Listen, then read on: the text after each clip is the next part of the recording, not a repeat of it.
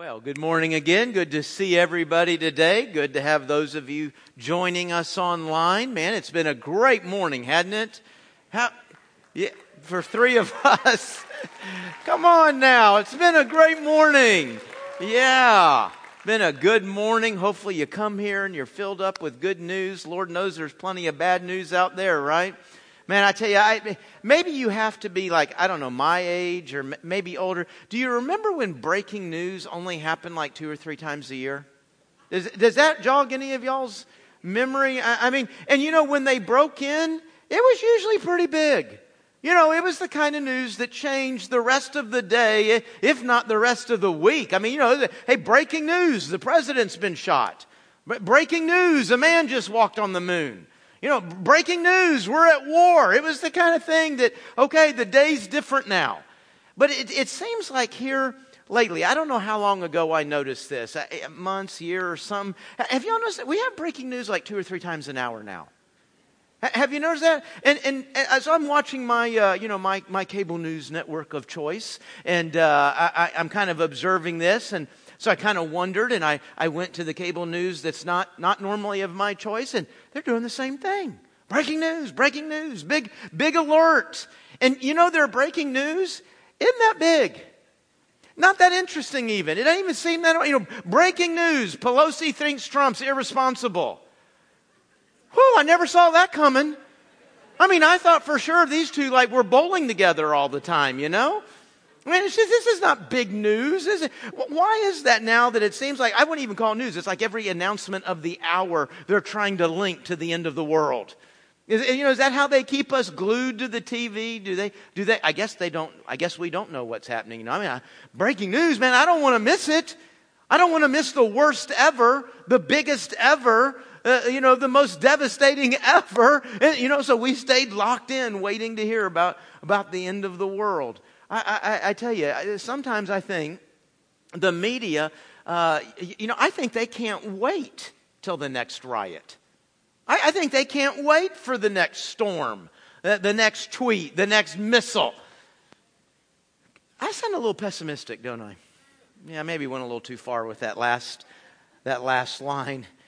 You know, I, I, the truth is, bad news really can kind of be kind of overwhelming and discouraged and to be bombarded with it all the time. And I, I would be one. I feel like, you know, I'm not only kind of struggling here with the bad news, but with a media that I feel like thrives on that bad news. Yeah, you know, it's just, it's like they know how to take the news and go just a step beyond so that you and I are the most sad, the most mad, the most concerned, so we stayed locked in so they can sell commercials. Uh, right? Now you might say, well, you know, if you're all that, that bothered by it, just turn it off. I mean, you got the power, right? I mean, you, you got, you know, I did the last service and I was like perfectly on pitch. That time I'm not so, not so sure. But you know, you, you, you I mean, I, I got a remote control. I can turn it off. I don't have to, to listen to that. If I don't trust them, don't trust their agenda. But you know, here, here's the problem regardless of what I think about the media or their agenda or their, their way of doing things. I mean, the, the, the, reality is, I mean, I don't know if it's the worst ever, but, but we really are living in one of the most hate filled, divisive times in American history. I mean, we, we really did watch Harvey dump more rain on a U.S. city than, than we've ever seen before, right? I mean, I mean, we really do have a crazy guy shooting missiles in North Korea. I mean, these things are real, regardless of, of the media. I mean, the, those things are really happening, and they're just, you know, we're getting bombarded with that bad news.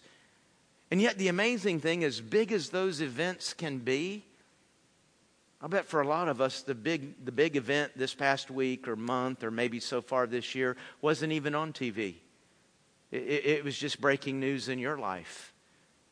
And it was bad. It was kind of a game changer. It kind of redirected the course of the week, or, or maybe this whole year's been affected by it. Maybe hardly anybody even knows that you're carrying that bad news, that you're dealing with it. And man, you start wrapping this all up together the, the bad news we're being thrown at on TV, the bad news that we're, we're dealing with in our lives. And, and I guess it's all that together that, that makes this verse so incredibly intriguing to me. Psalm 112, verse 7 says, They will not fear bad news. That they will not fear bad news. They confidently trust in the Lord to care for them. You know, I, honestly, I look at that and I think, man, is that is that real? I mean, I know we're going to sing about it. I know we're going to say yes in, in church, but man, when you're out there being bombarded by bad news, it, I mean, is that, is that real? Is such a, is such a state of mind, is such a life possible that, that I, I've got no fear of the breaking news tonight? I, have got no fear uh, uh, of the rumors down at work and, and the shutdown. I got no fear of the call from the doctor's office. Is, is that real? Is, is that really possible to have such a life? You know, I, I wonder if this idea, I, I wonder if that's where David was. I wonder if he was living in that reality when, right in the middle of the darkest, deepest valley, he was able to say, Man, the Lord's my shepherd. I got everything I need. Or, or was that what Jesus was offering when he said, Hey, hey, hey listen, I've got a gift for you guys. I, I, want your life, I want your experience in this earth to be one filled with peace, a peace of mind and, and a peace of heart. And listen, what I'm trying to give you, that the peace I have for you, you're not going to get it anywhere else. There's no place in this universe, there's no place in this world that can give you this kind of peace. But I can, and I will, and I want to. So don't be troubled. Don't, don't, don't be afraid. Gosh, phone, it, it, seems like God's word, it seems like the scripture holds out for you and me, it, me a peace that is a bigger reality th- than any news going on around us. Now, you know, to that I say, how, how is that possible? Now, you know, if you're sitting in church today and, and you're kind of having one of those moments, one of those seasons where bad news isn't really affecting you, you know, then you look at that idea and say, yeah, man, God's bigger than bad news. Amen. But I bet if cancer just landed in your body, that's a pretty big question. Because cancer's pretty real, isn't it? Cancer's pretty big. And, and, and so this idea, wait a minute, there's a peace that's, that's bigger and more real than my bad news, bigger and more real than cancer? Now, th- th- folks, this idea is not saying that there's no bad news out there. It's not saying that when bad news hits, it doesn't sting, it, it, it doesn't leave a mark. It's just saying God's bigger. He's, he's more re- he is more real, and his peace is more real than that bad news. Now, h- how can that be? You know, one idea comes to my mind, and I'm, I'm not really going to go through many ideas because this isn't actually what my, my message is about today, but, but just this simple idea. No matter how big and how bad news can be, no matter how far reaching it is, no matter how long it lasts, do you realize it's always temporary? Always, 100% of the time, it is temporary. Whereas what God has for you and what God is Himself is eternal. So that right there makes God a little bigger, a little more real than that temporary bad news that I'm dealing with right now. But again, that's not as much my idea today as this idea about, about peace.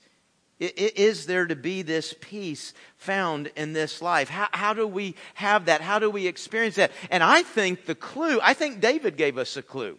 I don't know if that was his intention or not, but I think there's a clue in what we just heard David say a moment ago when he said, My, my, my shepherd. Not just, uh, there's a God, not I know the God. No, he, he, he's mine. You see, if he's not mine, I can't, I can't confidently trust that or who I don't know. I can't use and experience a gift that, that I don't possess. So I think this is a pretty big question. How does Jesus become my shepherd? Now, you notice something about that question? It actually implies something kind of negative, doesn't it? I mean, to ask the question, how can Jesus become my shepherd, implies that at present he's not. That, that, that, there's a state of being, there's a, there's a place in life where he's not my shepherd, to which we could ask, well, why, why isn't he my shepherd? I'm a pretty good guy, all in all. Kind of religious every now and then. Why wouldn't he be my shepherd? Why, why wouldn't that be default mode? That Jesus is my shepherd. Would you believe? I mean, there's a reason, there's an answer to that question. Would you believe the reason he's not your shepherd is because you asked him not to be your shepherd? That, I've never done no such thing. Oh, you, do, you, you did it before you even knew what was going on. You've done it so often you don't even recognize how often it comes out of your mouth, how often it comes out of your actions, how often it is the common thread through your thoughts. The most natural thing you and I do is tell Jesus where he can get off. Hey, I don't, I don't need a shepherd. I don't need you telling me what pasture I need to be in. I don't need you telling me what grass I should eat and what grass I, I shouldn't eat. No, by the way, I don't need you defining for me my finances, my sexuality, my happiness, my fulfillment, how I deal with, with hurt and disappointment, how I deal with dreams and goals. I don't really need you shaping and defining anything, Lord. We reject him as our shepherd. And so, yeah, something needs to change. And the problem is, I can't fix the problem. I mean, I can work real hard at being good. I, I, I might be a lot better than you. I, I, can work real hard at being religious. I might be a lot more religious than you. I might be a lot more religious than everybody in this room. You know what that makes me? A really good religious person who regularly tells Jesus where he can get off a really good religious person who regularly tells Jesus, I don't, I don't need you to be my shepherd. And, and, that's why the scripture says of you and says of me that all, all of us, every person, to your right, to your left, the services before you and the services next week, and everybody on this planet, all. You know any good people? You look at him, man, that's, that's, that person's salt of the earth. That person's so kind. They always make the place better. All. That person included. All we like sheep have gone astray. We have turned, look, there it is again, everyone. Everyone to his own way. I, sometimes I wonder if, have we wandered off from Jesus or we just look at him and tell him, get out of the pasture. This is mine. That's my pasture. I don't even need to wander off. I just invite him to leave. Oh, and you know, this verse was written, oh gosh, what was it, about 750 or so BC. Uh, uh, over 800 years later, we land here in the New Testament. Same theme. Same idea. 800 years of humanity has passed from one Bible book to the next Bible book, and we're still dealing with the same issue. All, all, every single one has sinned. We are so much not like God in His glory. We are so much not like his heaven. See, folks, with, with every lie, with every thought of, of greed, of, of selfishness, of, of lust, with, with every wrong response, with all of the right and good things that we just neglect and never get around to and choose not to do and ignore, with every single one of those things, we're saying, I don't need a shepherd. I, I, I, don't, I don't need a shepherd. And so, yes, something needs to change. And the most incredible thing is, is that God creates the opportunity for that change. Right in the middle of our rebelling and, and rejecting. I mean, think about how we treat each other, how we treat kids. It's when they're doing good that we sweep into reward, right? You reward good behavior. The Bible says that God demonstrates his love while we were sinners. While we were telling Jesus where he can get off, he came searching for us. Now you know you stop and think about it. Well, isn't that what shepherds do? Don't don't shepherds go find sheep that have wandered off? Yeah, that's that's what they do. But Jesus Jesus did so much more than come and find us. He paid for every step of devastation in our wandering.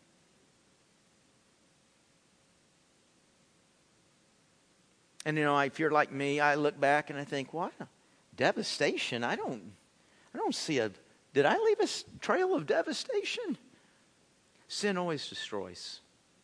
Always, 100% of the time. Big sin, small sin, however you qualify your sin. All sin destroys. All sin is destructive.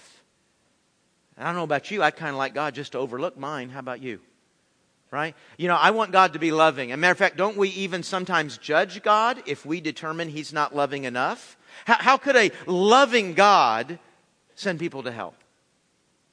How, could a, a, loving God not be okay with what I've determined my happiness and, and fulfillment is? You know, we, we define what love is because we're so good at that, right?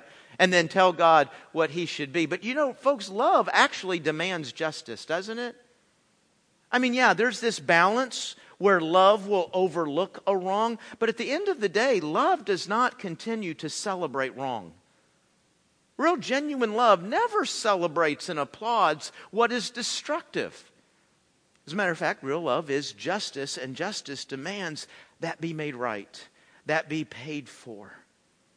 And that's why the Bible teaches of Jesus that he once suffered for sins, the righteous, the one who never did wrong, the one, the one who never did anything but purely and rightly honor the Father, the Father's word, the Father's will, the Father's way. Jesus was so righteous, yet he came and he died for the unrighteous, those of us that have never done anything but mess up the Father's will and way, that he might bring us to God. Only Jesus can take you to God because only Jesus died for your sin. No other person, no other religion, no other religious figure. This building did not die for you. Your uncle did not die for you.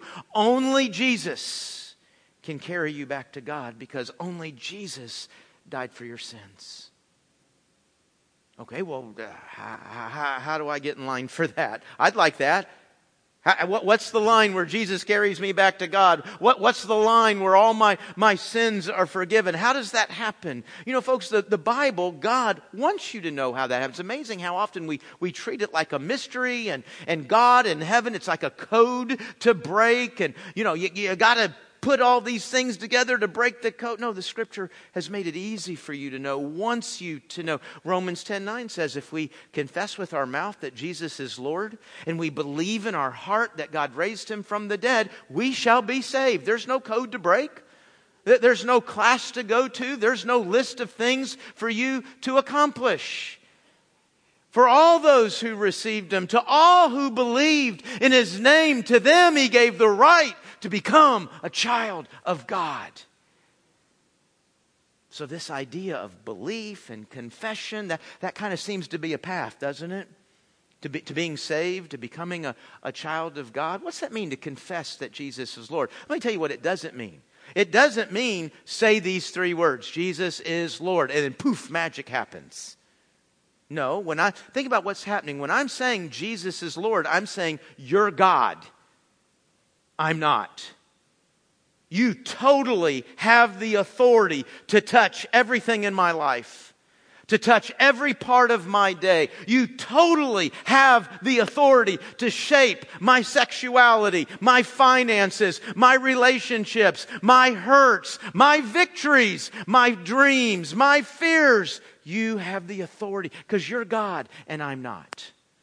You're the shepherd and I'm not. You're good and I'm not. I'm not the source of goodness. I'm not the great goodness. I can't create that goodness. Oh, in Christ, the, think of the goodness that's only found. There's no second place. There's no, well, Jesus is really the best, but you know, you can get it over here too.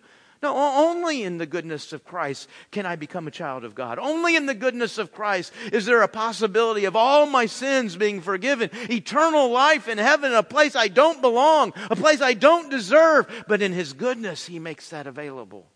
That's His goodness that does that. Why wouldn't I confess Him to be God? To believe that He was raised from the dead so, you know, saying I believe that Jesus is raised from the dead is a, it is a little more than saying I acknowledge this, this historical event back there. When I say I believe that Jesus was raised from the dead, I'm saying I'm banking everything in my life on the death, burial, and resurrection of Jesus Christ. I, I, I believe, along with Scripture, that I'm not okay in and of myself that I can't create an opportunity for me to rightly stand before God in and of myself. I'm no longer going to depend upon my goodness. I'm going to depend upon His goodness. I'm no longer depending upon my work. I'm depending on His work for me in His death, His burial, and His resurrection. I'm not only believing that an event happened back there, I'm banking everything in my life on it. And the Bible says that this, this becomes true of me. His work becomes a work for me. His goodness becomes the goodness applied to me when I call out to him. Romans 10 13. Whoever calls on the name of the Lord. A lot of y'all have heard me say this a lot. I, I love the word whoever. Whoever you are, wherever you've been, whatever you've done. That's so important because there are people in this room right now who believe that because of who you are, because of where you've been, and because of what you've done, there's no possibility that a God could love you.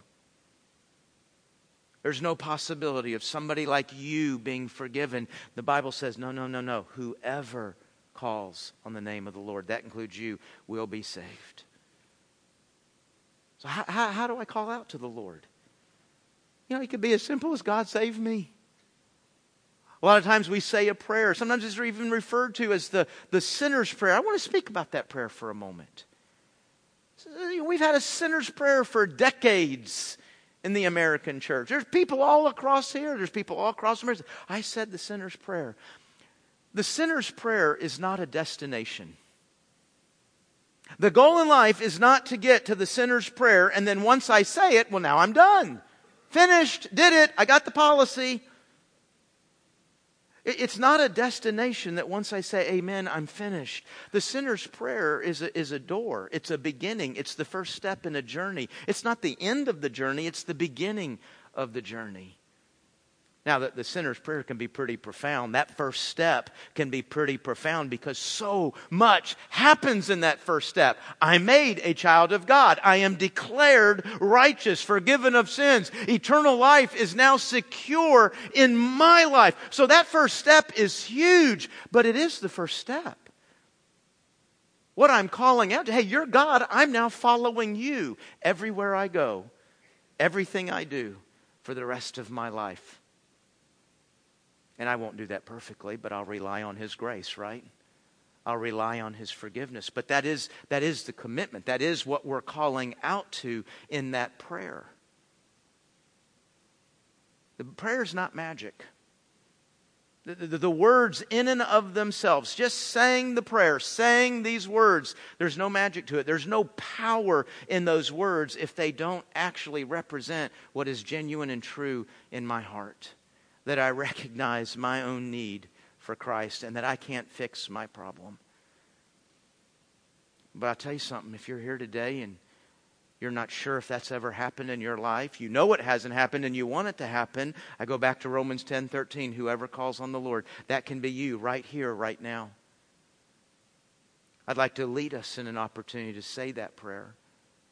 And again, if it's real, if that's what you want in your life, then you let my prayer become your prayer. But I don't want you to hear this as some kind of superstitious, just say these words and, and something happens. Ah, but if it's your heart, then something incredible happens, right? Let me lead you in a prayer. It's prayer much like I prayed. And if that's your desire, then you just let my words become your words. Let's pray. Dear Jesus, I do believe you are the Son of God. I do believe you died and were buried, and more importantly, you rose again. And that is my opportunity to be forgiven. That is my opportunity to have sin and death and hell conquered in my life. That's my opportunity to be your child. Jesus, would you come in my life? And help me to follow you and live for you forever. Thank you, Jesus, for what you've done for me.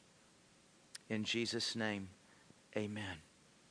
Hey, listen, if you just prayed that prayer, then based on not me, not, not what this church says, based on the authority of God's word, Romans 10 13, whoever, are you a whoever?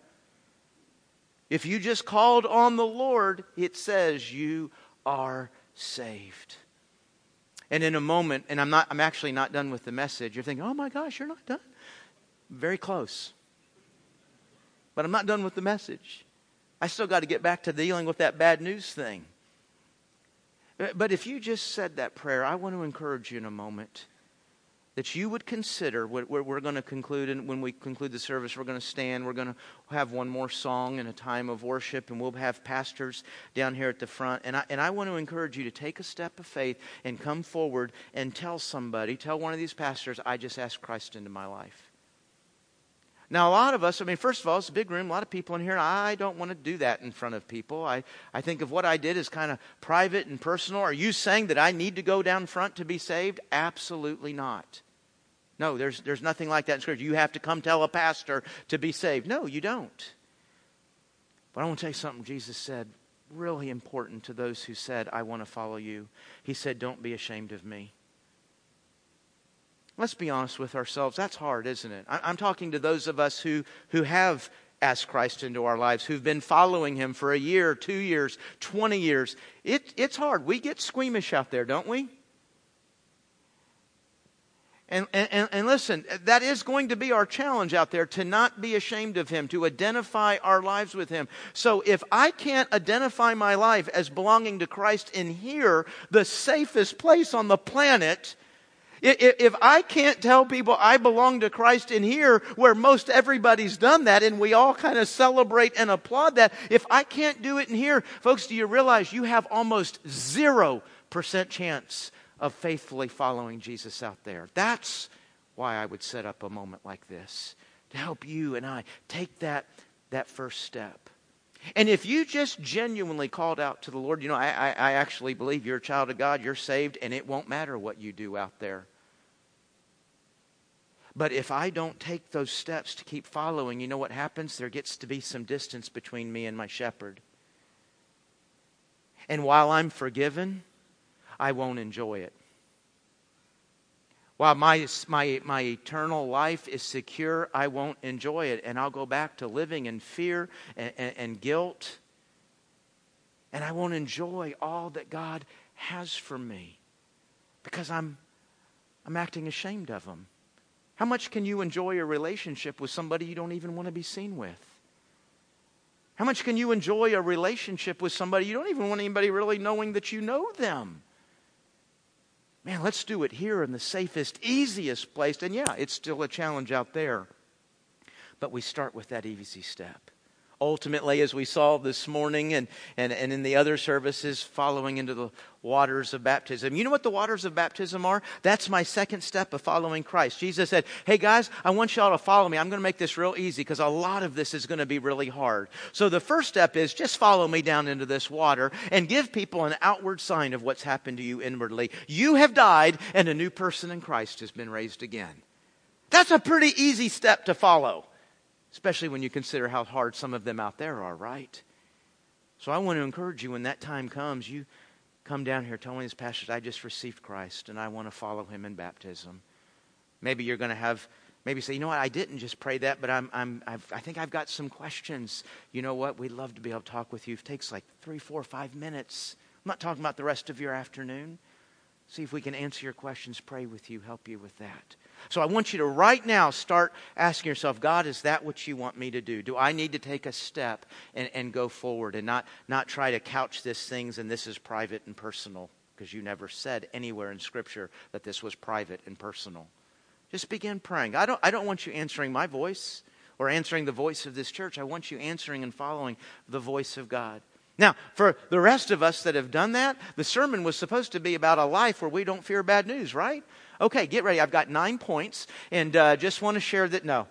You, you know, it would seem like, well, gosh, that would seem like a lot of sermon must still be left because it seems pretty complex and, and pretty difficult to live a life where we're not afraid of bad news. It absolutely is not difficult. It's not complex. We just don't do the most simple things. Step number one, be able to call Jesus my shepherd. Step number two, never get outside the shadow of your shepherd. See, it's, it's, it's, it's a commitment. It's not a commitment because that's the rule and you got to obey it if you want to go to heaven. No, the safest place for me, the life where I never fear bad news, is when I'm so close to Christ, I'm always inside his shadow. How, how, how do I get there? How do, how, do you, how do you do that? Man, folks, it's, it's again, it's not a mystery. It's, you know, hey, Jesus is involved in the things that he loves, and he's not involved in the things that he hates. You know what he hates? Sin. He hates sin, he hates Satan. But he loves his word, doesn't he? Hey, if Jesus loves his word, I'm going to get in his word. Boy, Jesus loves when we talk to the Father. He loves prayer, so he's going to get involved in that. You know what else Jesus loves? Jesus loves his sheep. He, he, lo- he loves all of you. So, man, I need to get involved with all of you.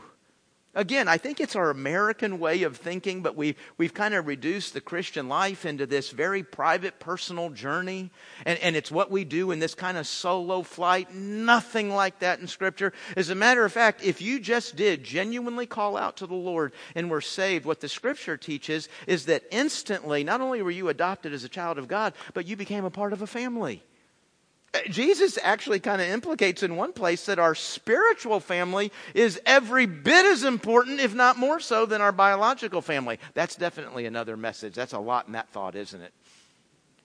But here's the idea we do not follow Christ alone, we follow Christ together. We worship together, we suffer. We suffer together. We fall, we fall down sometimes, and, and so then we get up together. We, we minister together. We love one another together. We follow Jesus Christ together. So if I want to stay inside the shadow of the Almighty, the shadow of my shepherd, I'm going to be in His Word, I'm going to be in prayer, and I'm going to be with His people following Him. It really is that straightforward and simple. Let's pray. Heavenly Father, I would pray for each person in this room right here, right now, that wherever we are in our journey uh, of, of being found by you, uh, uh, of our journey of coming into a relationship with you, I would pray that every one of us would know the next step to take. Oh Lord, for those who just called out to you for the first time in their lives in, the, in these last few moments, I pray for them the courage and, and the faith. I pray for them a clarity of your voice calling them forward to tell one person, I asked Jesus into my life and I want to be baptized. Lord, would you guide them in that way? May they know it's your voice right now. Lord, for the rest of us, many of us who, who've had a moment like that in our lives already, we are an adopted child of God. We are a follower of Christ. Lord, I know that every one of us, we can take a step this afternoon, a step this week, maybe, maybe several things we need to do so that we're residing, living in your shadow. God, I want to know the joy and the peace I want to know the joy and peace of never being afraid. And, and, and, God, I don't, I don't just want to know that for me. I want my kids to be able to see that. I want my grandkids to be able to see that. I want my neighbors. I want the people I work with to see that. I want them to be so intrigued by this peace they can't help but ask. And I'll have an opportunity to share such good, incredible news of God's love for them. Man, Lord, it's so important we find this. I, I just pray you would guide every one of us and that we would all, I pray no thought would dominate us more this week than am I taking steps to live every moment in the shadow of my shepherd. In Jesus' name we pray. Amen. Amen.